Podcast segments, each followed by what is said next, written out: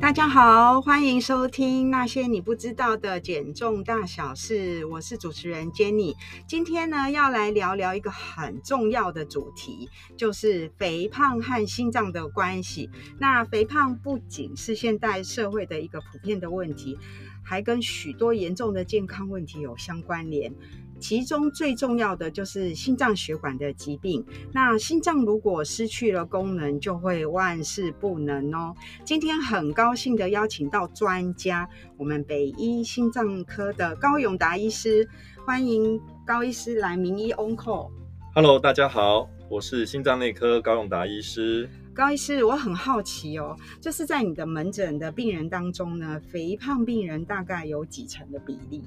嗯，如果以 B M I 也就是身体质量指数二十七以上这个标准来估算的话，我的门诊病人里面大概肥胖病人比例啊有 百分之三十。 嗯，那因为高医师是我们呃体重管理中心的小组成员啊，所以呃就是我们一些肥胖的病人也会把它转到高医师的门诊。如果呢在那个呃我们体重管理中心门诊的病人呢，如果有病人血压呢很高，控制不好，都会转给高医师来治疗。所以高医师，你的门诊肥胖病人比例有三成，其实真的也蛮高的。欸、嗯，是的。那不过提醒大家，美国医学会啊最近采行了新的政策，鼓励啊医师不要只靠 B M I 也是身体质量指数这个指标来判断体重与健康。嗯，因为这个数据啊可能会有误导的可能性哦。根据美国医学会最新的政策呢，除了身体质量指数 B M I 以外，医师同时可以了解病患的内脏脂肪、身体肥胖指数、脂肪比例、骨头跟肌肉的状况，以及基因、新陈代谢等等条件，包含血糖啊、甲状腺的一个检查结果是否正常，来判断健康。因为肥胖的人呢，不见得一定是肥胖，有可能呢，很多肌肉、脂肪很少的人，他计算出来的身体质量指数也会跟患有肥胖症的人一样。那当时候呢，这个身体质量指数 B M I 的计算公式是源自于非西班牙语系的白人世代，嗯，并不太适用在广大世界各个不同的一个族群身上。嗯，所以其实单纯用 B M I 来计算可能不是那么精准。那呃，我们像我们中心就有先进的 inbody 仪器啦，就是不会只用 B M I 来看肥胖的程度。那我想要请问高医师哦，肥胖是心血管疾病的主要风险之一，那为什么会肥胖会导致心脏疾病？主要的因素是什么？根据二零二一年美国心脏学会发表的声明指出，肥胖它本身会导致心血管疾病危险因子的产生，譬如说血脂异常、第二型糖尿病、高血压等等。那肥胖本身呢，它也可以独立于其他刚刚讲的心血管疾病的危险因子，而直接造成心血管疾病还有心血管疾病死亡率的上升，特别是腰围的增加也被视为独立于 B M I 的一个风险指标，会对于心血管疾病产生的机会上升。嗯，那另外呢，因为肥胖的关系，或因为肥胖而早期的出现一些退化性关节炎等等的共病症，也会让病患进一步不容易运动，无法去增进身体的健康。那真的是很有关联耶，肥胖跟心脏的血管的疾病很有关联。那想请问高医师啊，那跟肥胖有关的心血管疾病呢，主要有哪一些？是不是就是肥胖的病人是通常比较容易中风？刚刚有提到血脂肪的异常、第二型的糖尿病还有高血压等等，都是跟肥胖相关联的心血管疾病。那另外呢，如果因为肥胖而出现了一些睡眠障碍，譬如说睡眠呼吸中止症，这些也都是常见的心血管疾病的风险因子。它跟心律不整，譬如说心房震颤等等，还有心脏衰竭的产生也都有关联。那这些呢，都是跟肥胖有关的心血管疾病。那以上种种的心血管疾病危险因子，还有它的合并症啊，也都是造成中风的好发原因。嗯，那肥胖本身啊，也会造成心血管疾病死亡的上升，特别是中风死亡。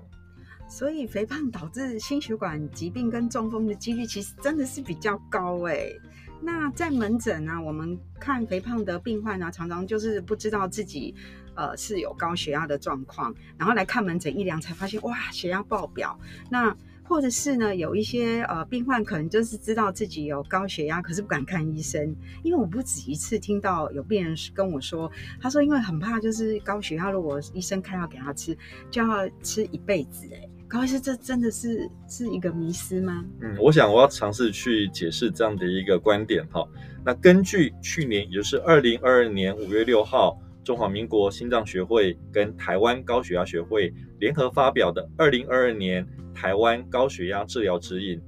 高血压的诊断标准啊，是收缩压一百三十毫米汞柱以上，或是舒张压八十毫米汞柱以上。嗯、我们知道，血压值如果越高的话，产生心血管疾病的机会就会越高。那经过了生活饮食习惯的调控，如果还是没办法达到理想的血压控制，就建议呢要采取药物的治疗。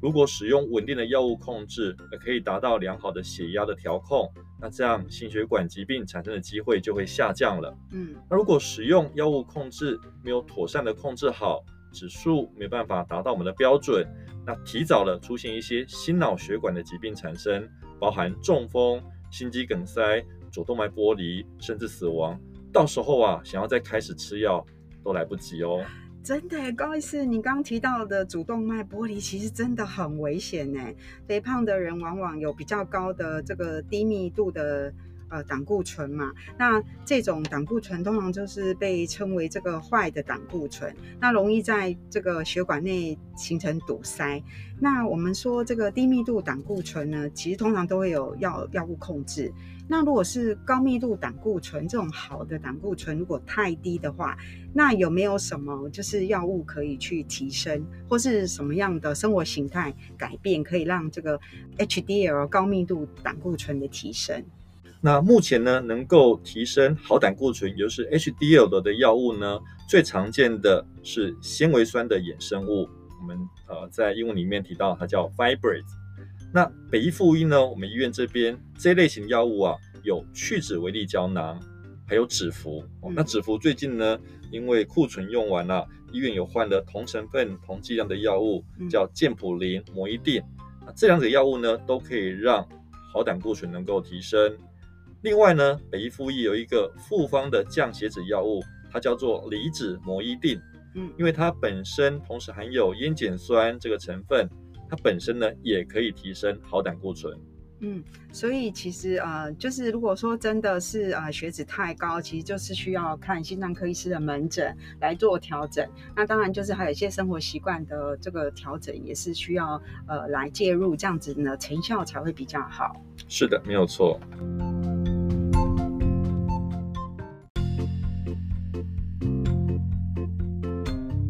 高医师，我觉得这是现在人的生活形态，其实普遍就是比较高压，而且生活品质就会比较不好。像是有睡眠障碍的人呢，或是有情绪障碍啊，比如说忧郁啊、焦虑的这些状况啊，那其实也还蛮常见的。那是不 是, 是不是呃这一些族群的人呢，比较容易有？嗯，我想先对于睡眠这个事情呢，来做一下解释哈。那睡眠障碍其实有分非常多的一个种类。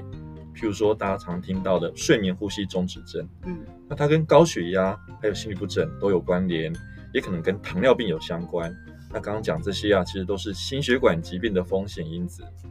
那失眠呢，跟自律神经的失调还有高血压也有相关联。那大家有听过的睡眠剥夺，还有片段式的睡眠，这些呢，可能跟高血压、糖尿病都有关系。所以其实睡眠品质顾好真的很重要，也就是睡眠品质顾好也会顾到心脏。是的，那刚刚有提到情绪的障碍，提到了忧郁啦，还有焦虑等等。其实焦虑呢跟心血管疾病之间呢、啊，我们认为它是有非常紧密而且双向的关联。嗯，重度忧郁症的病人呢，比较有高风险啊，产生一些冠状动脉心脏病、心肌梗塞、心脏衰竭，还有孤立性、收缩性的高血压。也就是量血压的时候呢，它的收缩压数字啊会单独的上升。嗯，那罹患心血管疾病的病患呢，如果同时合并有忧郁症，它的死亡率啊也会比那一些没有合并忧郁症的心血管疾病病患来得高。另外呢，值得一提的是压力性的心肌症。也就是俗称的章鱼湖心肌症，或者是心碎症候群，它也是常常一个模拟心肌梗塞的一个疾病。听到这个名字啊，不要吓到了哦，并不是真的心脏碎掉了，而是啊，发生这种心脏病的症状的人，往往都是经历了一些让人心碎的事情，而引起极端的情绪跟压力变化，导致心脏出现了病变。我们说的心碎症候群呢，除了由情绪、心理的因素所引发以外呢，也可能由身体生理的压力而引发。嗯，那像急性的呼吸道的一个疾病，或是手术啦、骨折啦、神经的重大疾病，还有其他身体疾病，都可能引起这样的一个心碎症候群。那心理跟生理两者呢，引起这样的一个可能性呢、啊，占了大概 百分之八 左右。还有很多其他不明的因素也可能引起心碎症候群。那心碎症候群呢，比较好发在女性身上，占了 百分之九十， 嗯，留在更年期中以及更年期后啊，比较容易发生。嗯，那大部分病患呢，常常因为情绪、心理的因素触发了这个症状。那男生呢，常常就是因为身体的关系啊，生理的因素呢，而引起这样的心碎症候群。高医师，你刚刚讲的心碎症候群，感觉真的好写实，好有画面哦。那因为更年期的妇女其实就有常说会好发心血管疾病，可能就是跟这个也是有些关联性，所以更年期的妇女要更加小心谨慎心脏的问题。是的。好，那我高医师，我帮同事问一下，就是好像哎，好像我问题很多，就是呃，我们同事就问说，哎，那女性呢，是不是是不是有这个二尖瓣脱垂的几率会比较高？那是不是跟呃人格特质会有关？比如说容易紧张的、容易焦虑的，比较容易有二尖瓣脱垂。二尖瓣脱垂它的盛行率啊，根据文献来讲，大概百分之二到三之间。那男女比例啊，其实相当。它是多重因素所构成的，包括心脏、瓣膜的组织疾病、左心室跟二尖瓣膜之间的几何差距，或是很多结缔组织的疾病都跟二尖瓣脱垂有关联。那少部分的二尖瓣脱垂呢，跟基因也有关系哦。在一九九九年的时候呢，第一个跟体显性遗传有关联的基因呢，在我们人体第十六对染色体被找到了。隔了四年，也就是在二零零三年的时候，第二个基因位点也被学者发现，在第十一对染色体。二尖瓣脱垂的病患呢，可能会有不典型的胸痛，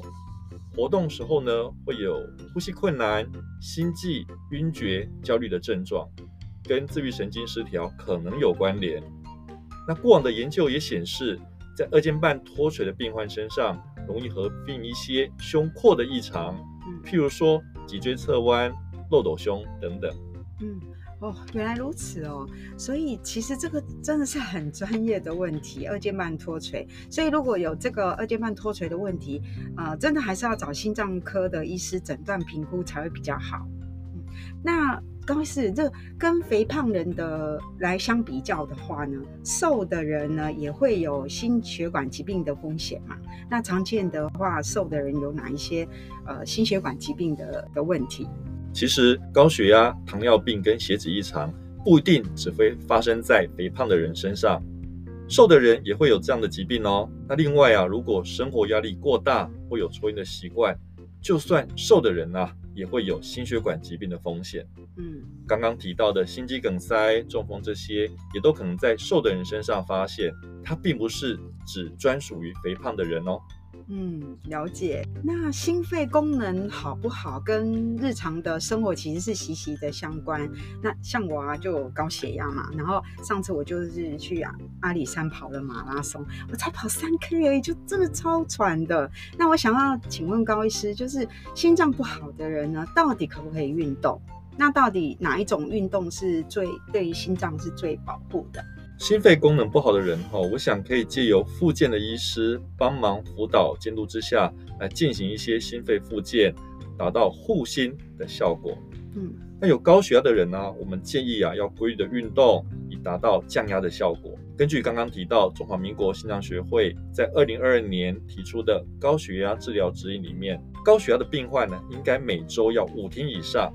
每天至少三十分钟的中强度运动，譬如说快走、慢骑脚踏车、慢跑、游泳等等。那其实啊，运动内容不限于刚刚讲这些有氧运动，也包含一些阻力的锻炼，也就是我们俗称的肌肉锻炼，同时也可以达到运动的效果。另外呢，太极、瑜伽、冥想等等这一些啊，也有助于血压的下降。不过值得一提的是，如果在没有经过控制的高血压病患收缩压超过一百六十毫米汞柱的情况下，不建议啊进行高强度的运动。那最近呢，因为空气污染非常的严重，如果环境中的 P M 二点五 浓度过高，运动的强度呢必须要设限。并不是所有的人，所有的心脏病病患都可以做运动。在少部分的心脏病患里面呢，他不建议啊做竞争性的运动，譬如说肥厚性的心肌病变，合并有左心室出口的阻塞，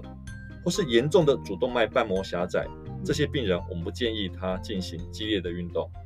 原来如此，所以呃，有高血压的病人呢，应该要把血压控制稳定，然后一周的运动量是至少五天，那每天是最好就是有至少有三十分钟适量的运动，对，适合自己的，然后不要太太刺激、太激烈的运动。那如果要进行高强度的运动之前呢，要先确定要把血压控制稳定，收缩压在一百六十毫米汞柱以下，这样子才会比较安全。所以其实适量的运动对心血管疾病的控制其实是有帮助的。是的，没错。